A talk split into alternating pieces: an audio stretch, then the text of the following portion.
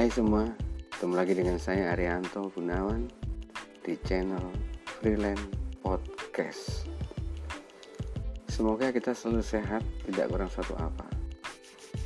Puji syukur selalu kita limpahkan kepada Allah Subhanahu wa taala. Karena atas rahmat dan ridhonya kita masih bisa ketemu lagi di channel ini.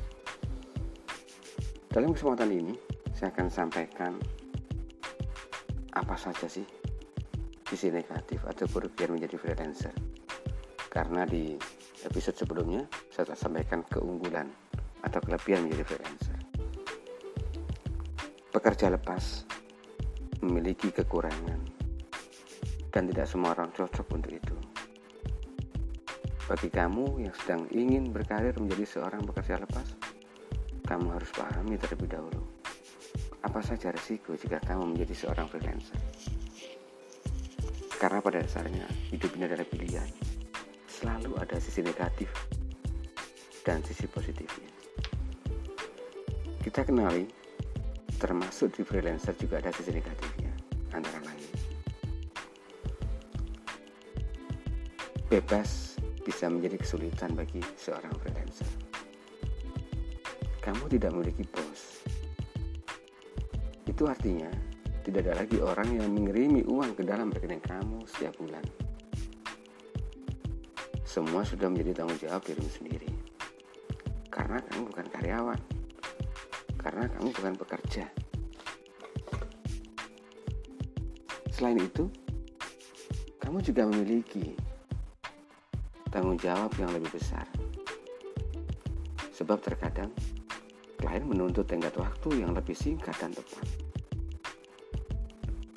Jadi, meskipun sebagian besar waktu kamu dapat bebas, terkadang itu juga bisa menjadi freelancer sendiri.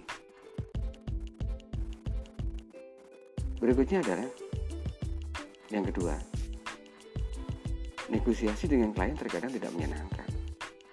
Tidak ada proses yang mudah di sini.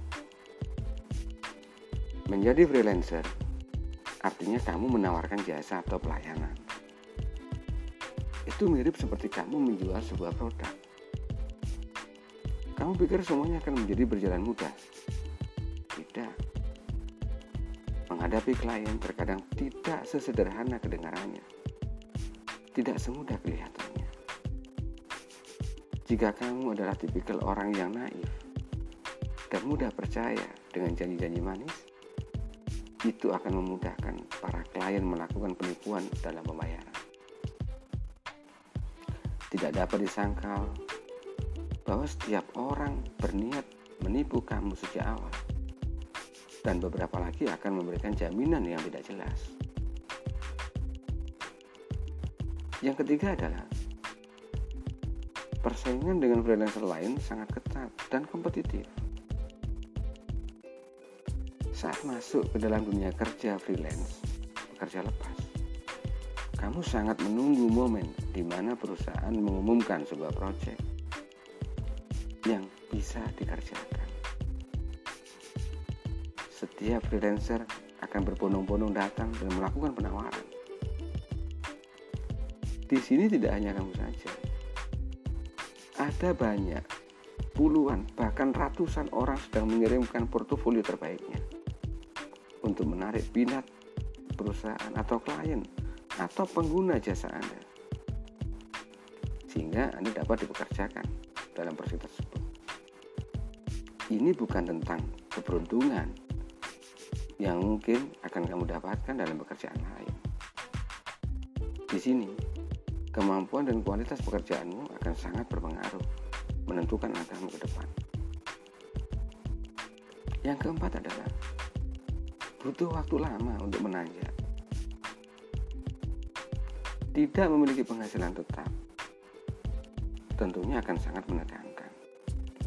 Di mana kamu hidup dengan penuh ketidakpastian. Banyak pekerja lepas mengalami pasang surut. Sehingga suka atau tidak, kamu harus segera menyelesaikan setiap proyek tepat pada waktu untuk segera melanjutkan proyek berikutnya. Semua tergantung pada kualitas dirimu Jika kamu tidak mampu memuaskan hati para klien, tidak bisa memberikan pelayanan terbaik, maka bersiaplah untuk lebih lama dalam kondisi yang tidak pasti. Maka sangat berat jika kamu harus menyelesaikan semuanya sendirian. Disarankan agar kamu punya tim untuk mempersiapkan jika sewaktu-waktu kamu mendapatkan pekerjaan yang volumenya lebih besar, tingkat kesulitannya lebih rumit, waktunya lebih panjang, itu akan sangat membantu kamu. Yang kelima adalah penuh ketidakpastian. Walaupun sesungguhnya dalam kehidupan ini sesuatu yang pasti itu adalah ketidakpastian itu sendiri. Semua bergantung pada dirimu sendiri.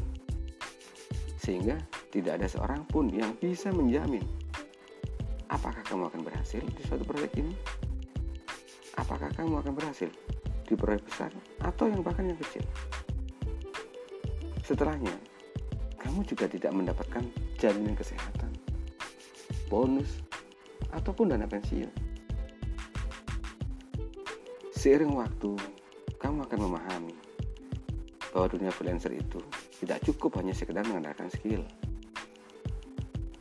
Lebih merepotkan lagi tentang penagihan, pembukuan, pemasaran adalah semua aspek yang harus kamu kuasai.